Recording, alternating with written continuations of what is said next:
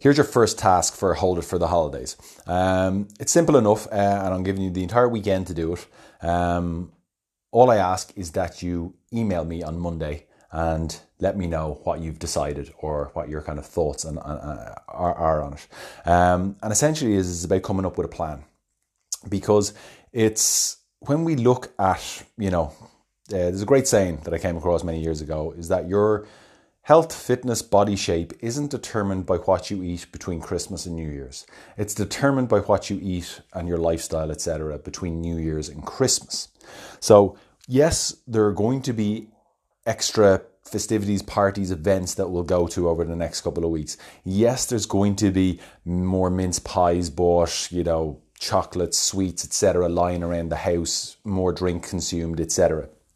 But um, that doesn't mean that you have to write December off as kind of, I'm too busy, I can't get to the gym, there's no point in even trying to be healthier or be good or to kind of stick to some sort of kind of nutrition plan because you're going to end up going out on Friday or Saturday or you're going to have Stephens's Day and Christmas Day and blah blah blah. There's no point.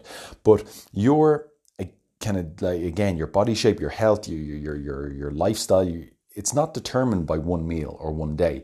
It's determined by the sum of all of those meals and the sum of all of those days.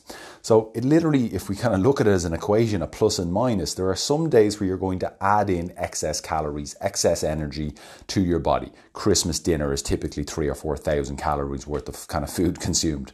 Um, but there are other days then you're going to have you're going to be able to take away um, and and and reduce, remove energy from your diet um, so that you're trying to create an overall balance. So um, I'm going to kind of talk more about this in terms of you know the the concept behind kind of how you can focus on this. But what I need you to do is is plan out and kind of when are your days that you're going to have you know Christmas parties, nights out. Um, excesses, e- even in terms of the days with higher temptation, you know what I mean? That there's going to be leftovers on, on Stephens's day. There might be extra chocolates and stuff like that lying around the house. And, and again, if there's extra chocolates lying around the house, I am going to eat them. When they're gone, they're gone. I'm not going to add in more, kind of buy more. But don't fool yourself and try and use willpower to kind of go, no, there's a box of Heroes in the press there, and I'm going to avoid it all day. Um, you know, because as said, it's not necessarily going to work. Or if there's mince pies and stuff like that, I'm going to eat them.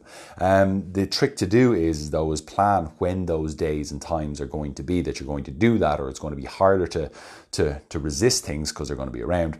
Um, so make a plan over the next over over the weekend I want you to send it to me and I want you to highlight the times where you're kind of going to go, right, there's no way I'm following a low calorie nutrition plan here. There's I can't get to the gym on these days, um, or I'm not going to be able to get out for, for any exercise or anything like that.